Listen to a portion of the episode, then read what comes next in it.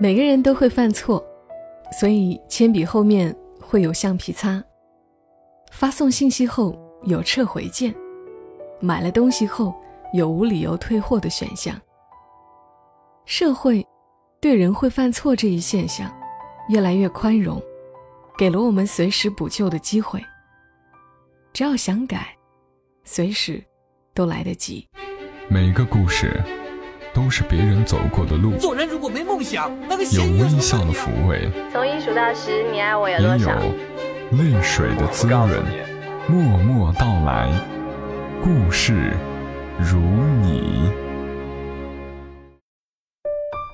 嘿，我亲爱的朋友们，你还好吗？这里是在喜马拉雅独家播出的《默默到来》，我是小莫，和你来聊一聊我们平常人身上所发生的故事。今晚要讲述的故事，是一个人犯了错却不肯承认的故事。讲述这个故事的是微博作者 C C U。他说，在年轻的时候，我也是一个绝不低头认错的人。违反校规翻墙出去上网，班主任叫来我爸，要开除我。当时学校的领导都在，气氛相当凝重。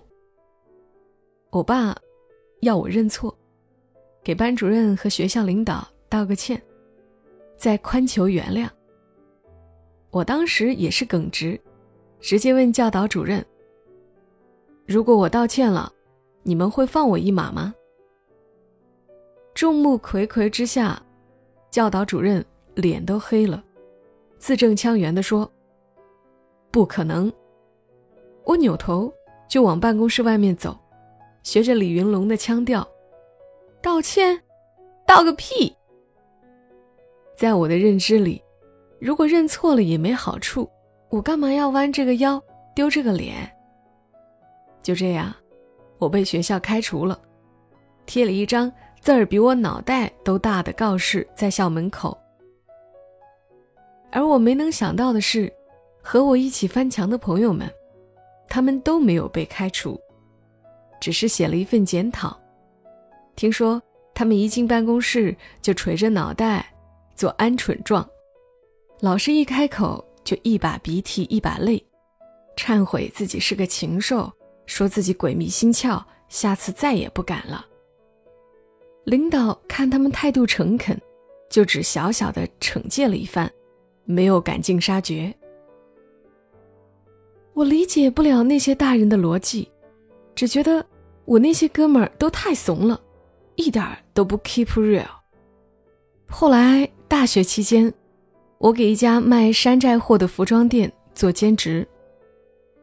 一般卖衣服的导购都是姑娘，但那家店的档次实在太低。耐克的钩子方向是反的，阿迪达斯被印成了阿迪都斯，而 Puma 的那个飞扑的豹子看起来像一只没吃饱的野猫，尾巴都是卷的。这些都让我怀疑。进店买衣服那些人的智商。有一次比较搞笑，一个大妈带着儿子买衣服，她问我：“你这牌子是真的吗？”老板叮嘱过，这类问题要避而不谈。我就笑着说：“这件上衣卖的不错的，要不要试试？”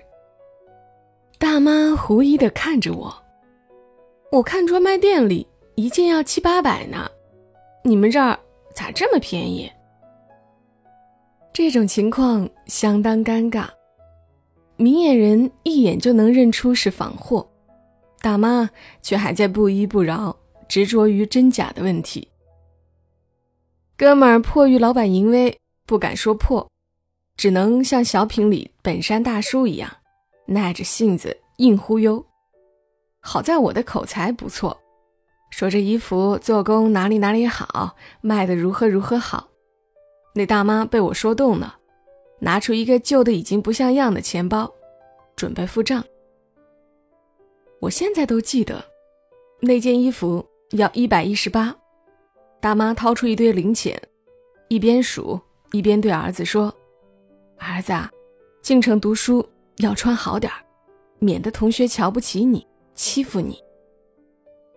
数完后发现还差五块钱，大妈问我：“小伙子，便宜五块钱成吗？我们身上就这些钱了。”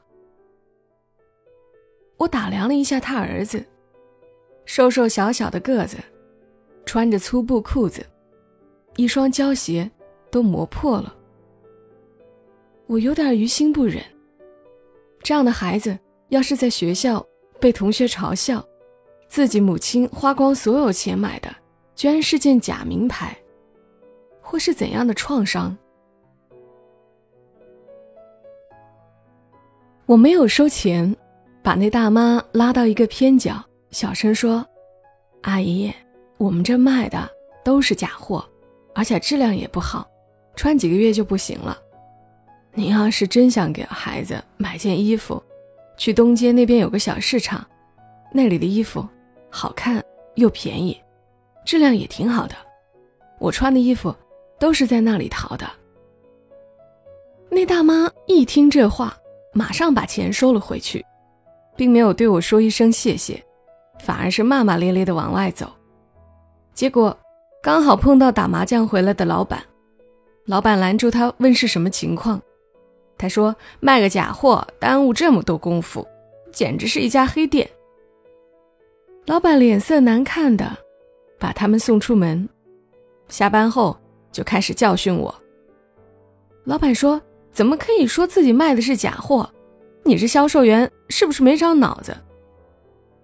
我说，我是看他们农村人可怜，不想骗他们。老板说，人家轮不到你可怜，你自己就是个可怜的货。你下次再敢说这种话，我就扣你工资。我心一横，说咱们店本来就卖的是假货，长眼睛的都能看出来，这样掩耳盗铃，不是很蠢吗？老板深呼吸几口，指着门口，吐出一个字儿：“滚。”说实话，这老板虽然是个奸商，对我还是不错的，每个月都多发给我两百块钱，有时候中午还给我带吃的回来。事情闹成这样，我也有点愧疚，很想服个软，认错，毕竟自己态度。是太过分了。转念一想，脸皮都撕破了，认错也没法再干下去，衣服一换就走了。出门时连个招呼都没和他打。再后来，我和一个姑娘谈恋爱了，那个姑娘有不少缺点，但对我是真好。自己的工资少得可怜。却想方设法给我买东西，学做菜，手被烫的都是疤，却还是坚持每天晚上给我做饭。有时候我俩都没钱了，他会自己不吃饭，把钱省出来给我用。跟我在一起大半年，他瘦了四斤，但我不懂得珍惜。当时我们都年轻气盛，经常会爆发一些争吵。生活过得不如意，吵架时就会把这些宣泄出来，说的话特别难听。有一次我们吵得太厉害，他揭了我很多伤疤，我奋力还击，直接把他骂哭了。我说他和他朋友一样，都是物质女，在我这儿就是过渡一下，遇到有钱的，还不是像狗一样往上扑。在这儿装什么深情？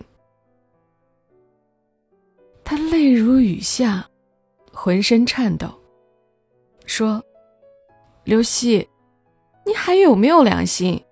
我要真是那种人，会跟你住在这种地方吗？我为你吃了多少苦，你怎么能说出这些话？”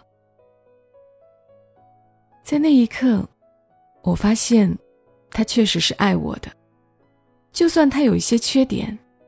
这一事实也是无法辩驳的。我没有再说话，准备等他冷静一会儿，再哄他。但他直接收拾行李，走了。冷战了一个月，我们互相都不联系。有很多次深夜，我都想发短信给他，说我那些话都是气话。我知道你对我很好，我等你回来。打了很多字，都没有勇气发出去，一一删除了。我小时候看过一个寓言，大概的情节是，有一个顽皮的小孩，总是在村子里闯祸，每次犯了错被人大人抓到，他就死不承认，把责任甩给其他人。大人们拿他也没办法。终于有一天，他引发了一场火灾，大人们都在地里忙做，他被困在屋子里。即将被烧死的时候，才反省，自己的错误本来就该自己承担，不认错，怎么改错呢？他哭着给那些听不到的人道歉。就在这时，一场倾盆大雨落下来，他得救了。我突然明白了，我就是那个死不认错的小孩我永远不会把问题归结到自己身上。等到那场大火到来的时候，我才醒悟自己是多糟糕。就像很多天以后，我买上一捧花，带着道歉的礼物，在公司楼下等待。天色越来越暗，我拿出电话，准备给他发信息。一抬头，看到他挽着另外一个男人走了出来。他的神色温柔，眼角都是幸福的模样。我就像被抓到现行的小偷，慌不择路的快步跑远。原来一味的执拗，明知道犯错也不改，这样真的不算酷。他也许会改变你的人生轨迹，或许让你的性格变得乖戾，甚至会失去一些很重要的人。每个人都会犯错，所以铅笔后面会有橡皮擦，发送信息后有撤回键，买了东西后有无理由退货的选项。只要想改，真的都来得及。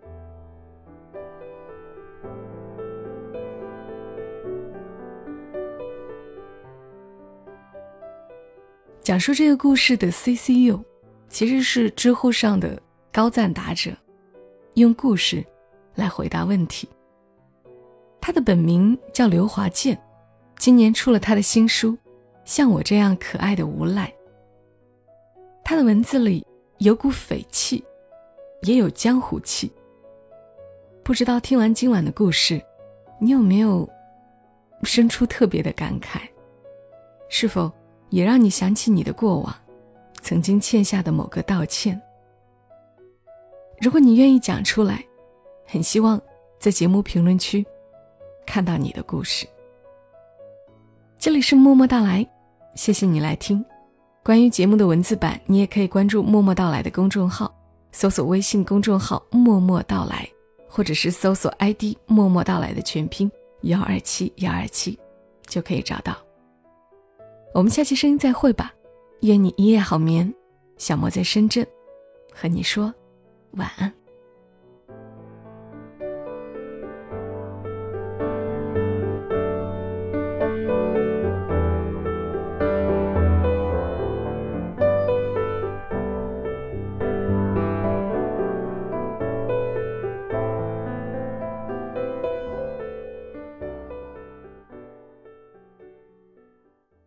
如果你喜欢这期节目，麻烦你帮忙转发到朋友圈，让更多的人听到。